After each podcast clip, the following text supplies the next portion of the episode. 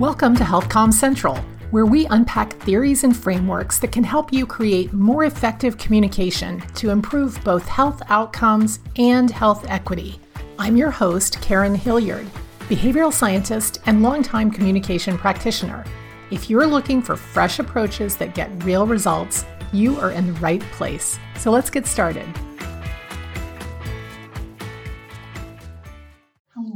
Hello, HealthComm nerds and HealthCom novices. Welcome to another episode of HealthCom Central. We took a break for a week or two because I had more or less lost my voice and hadn't recorded a lot of episodes in advance. I'm back and hopefully my voice will hold out for all of this episode. But you know, I thought also after taking a break that we needed to take a bit of a break in terms of topics. The last several episodes, we've been talking about theories and frameworks and although those are really important to what we do, they're critical to what we teach at HealthComm Central, so too are current trends and new developments and more practical considerations for effective health communication. So today's episode is about one of those current topics, a new tool actually, and it may be important to you in a couple of different ways. Not only helping you to do your job better, faster, and more efficiently, which is a serious consideration given how stretched and understaffed so many public health agencies and healthcare organizations are right now.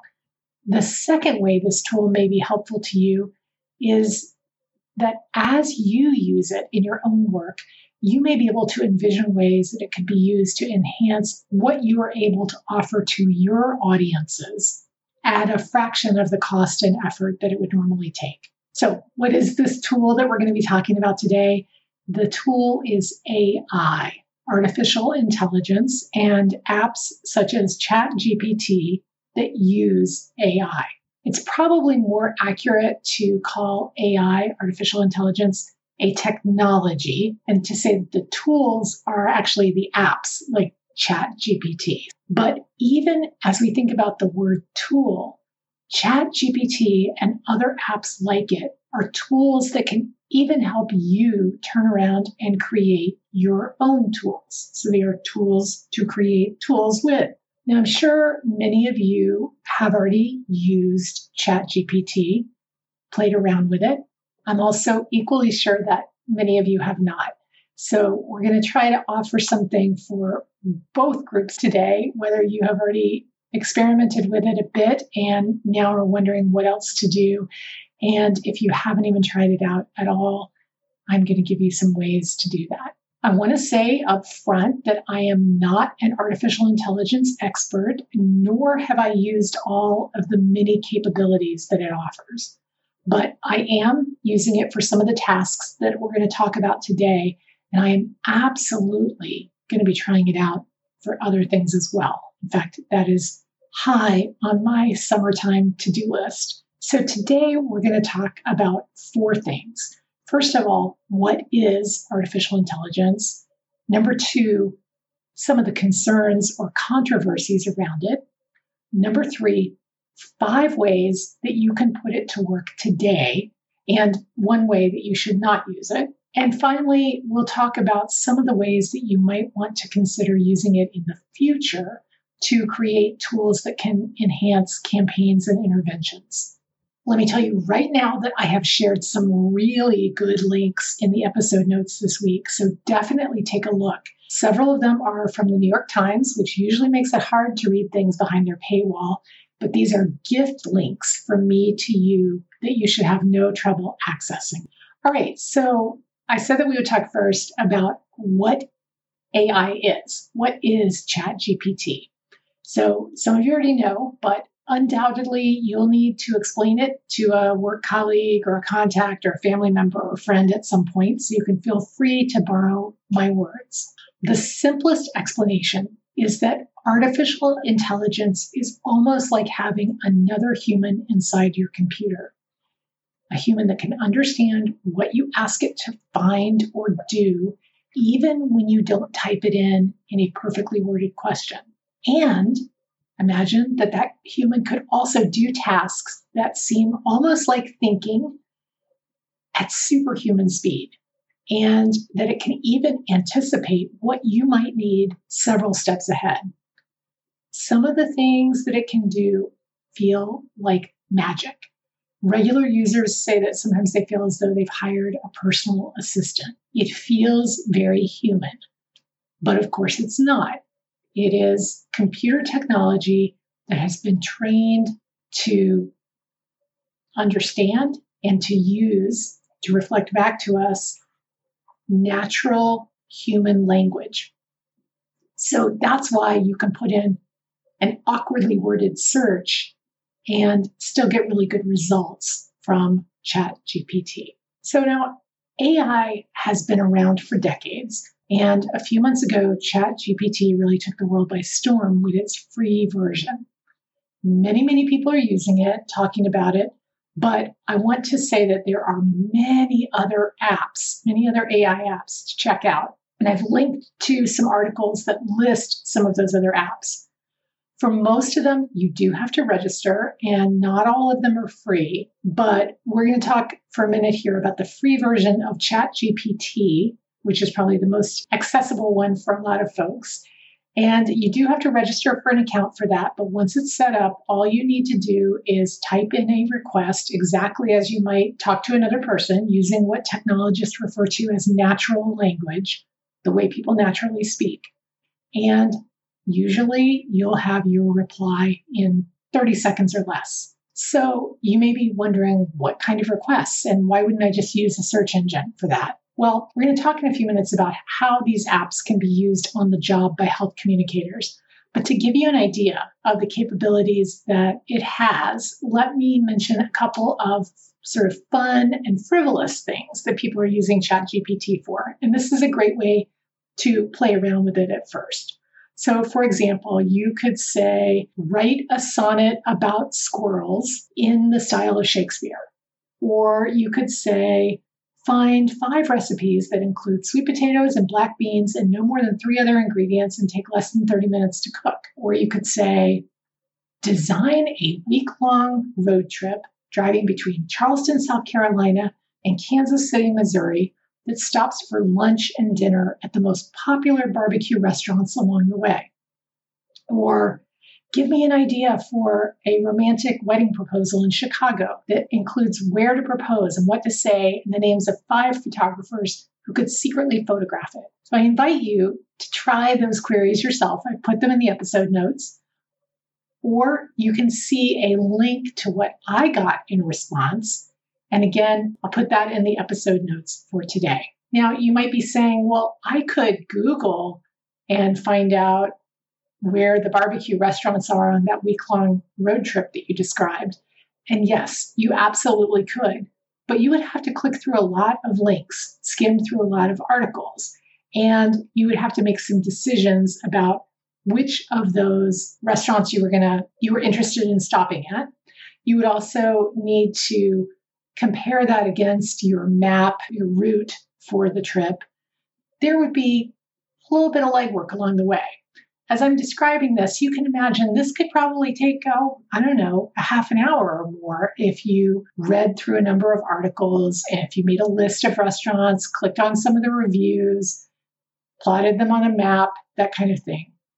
But ChatGPT can look for those criteria that you've given it and can immediately process and synthesize that answer for you in about 30 seconds or less. So the time savings is really incredible.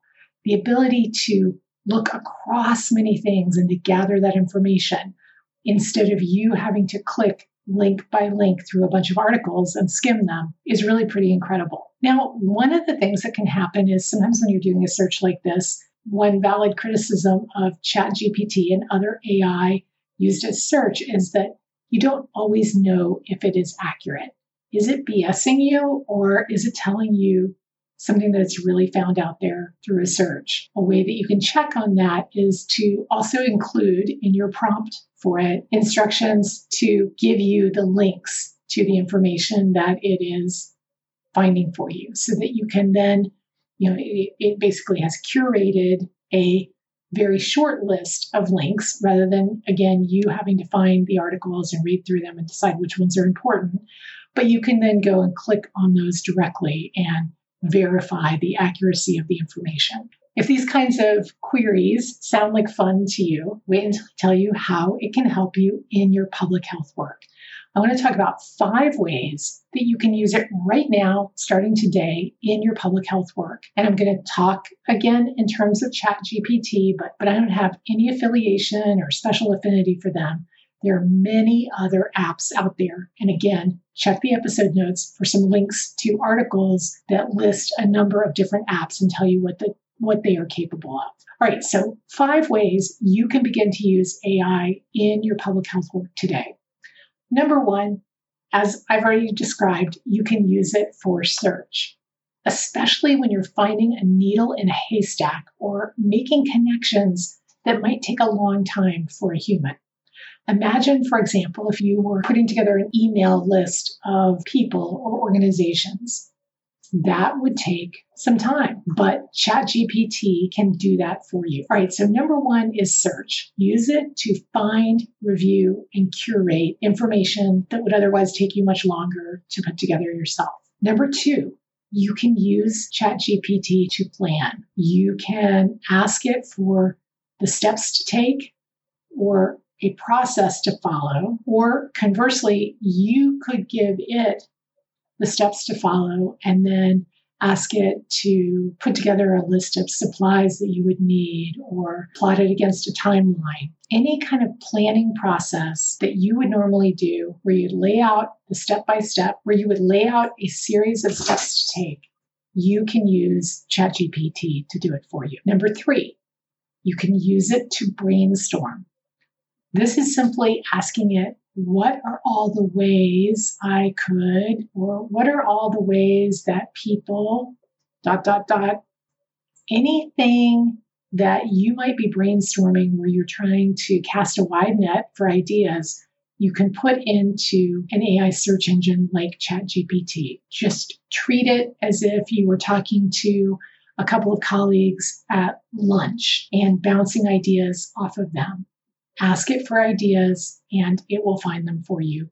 Some of them will be good, some of them won't be, just like the colleagues that you might be sitting across the table from at lunch. Some of their ideas will be great, some of them, eh, not so great. But it's a good way to get out of your own head and get some perspective or some additional ideas. Number four, you can use it to organize. If you have a lot of information and you need it put in a certain order when I was talking about the trip planning, if you had a number of sites that you wanted to visit and you wanted it to organize an itinerary or route or something like that, it could do that for you. So, organizing anything is a great use of AI, whether it's ChatGPT or another app. Number five, you can use it to draft or proofread documents.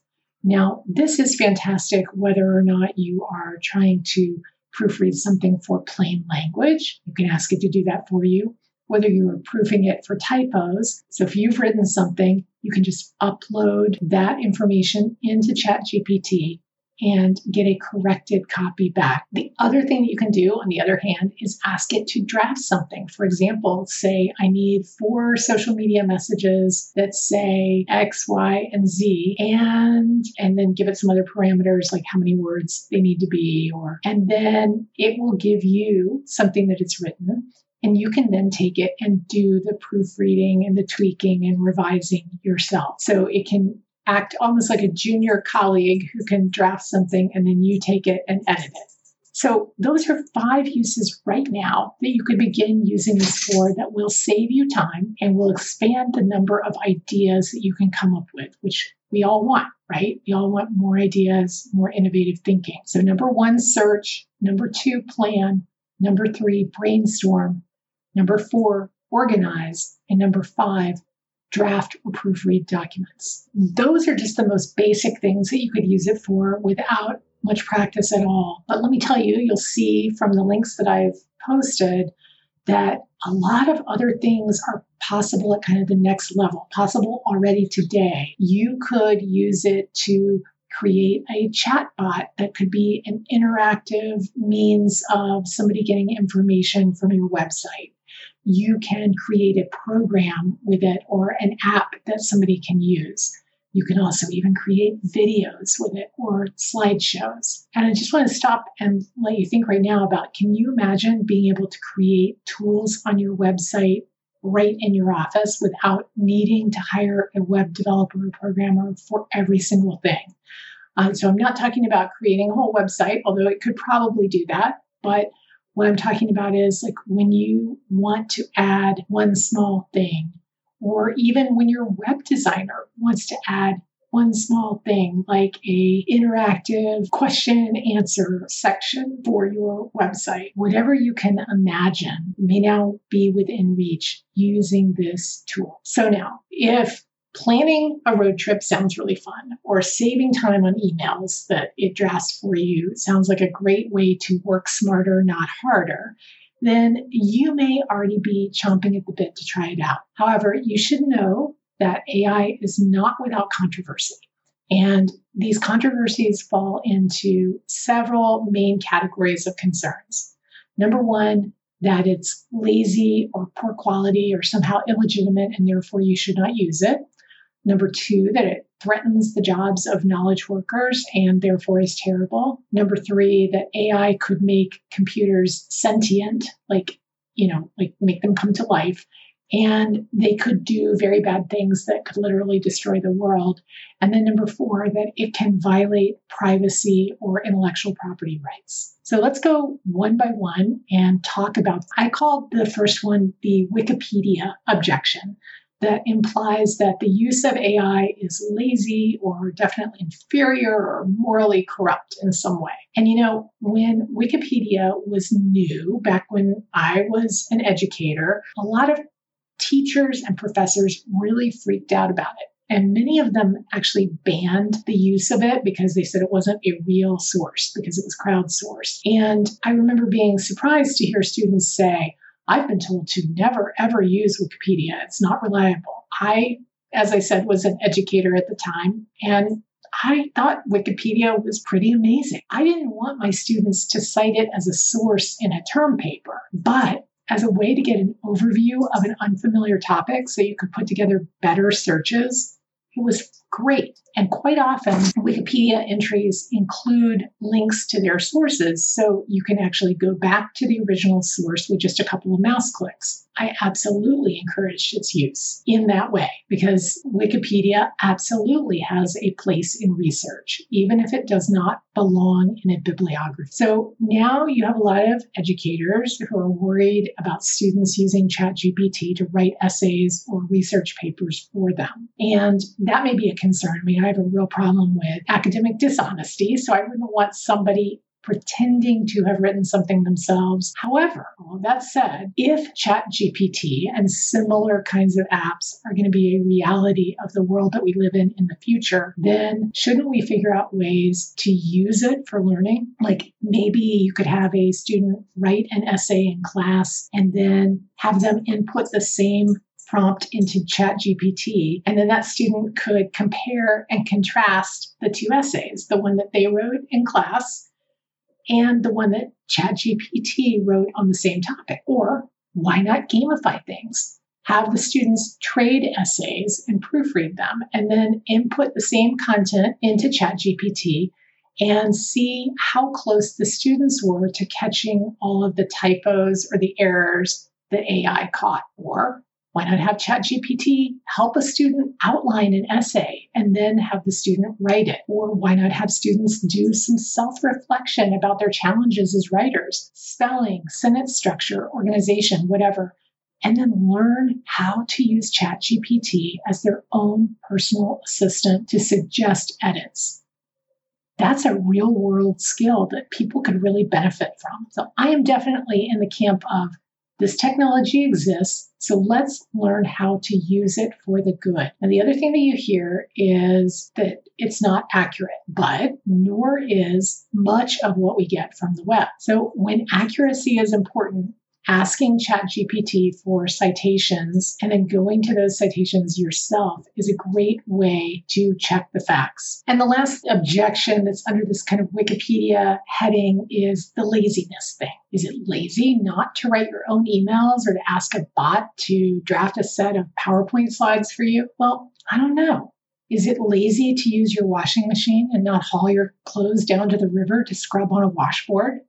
Is it lazy to drive five miles to work instead of walking? Clearly, our clearly our standards for what is lazy and what is not have changed over time. And for me, I'm all about labor-saving devices. So I put AI and apps like ChatGPT in that category. Okay, so the second thing that people are scared about is that AI is going to put people out of work.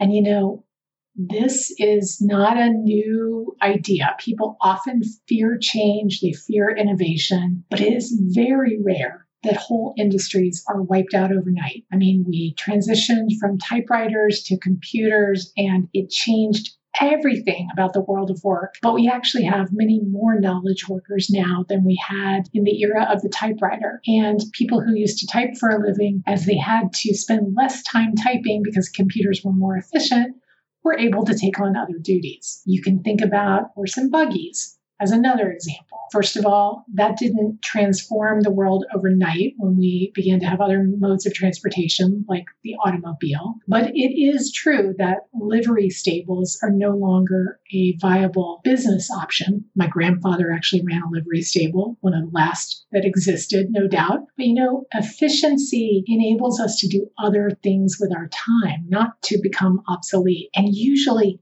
whole new industries spring up to replace industries that go away. So hello car repair, hello automobile factory, auto dealership, auto detailing, car stereos.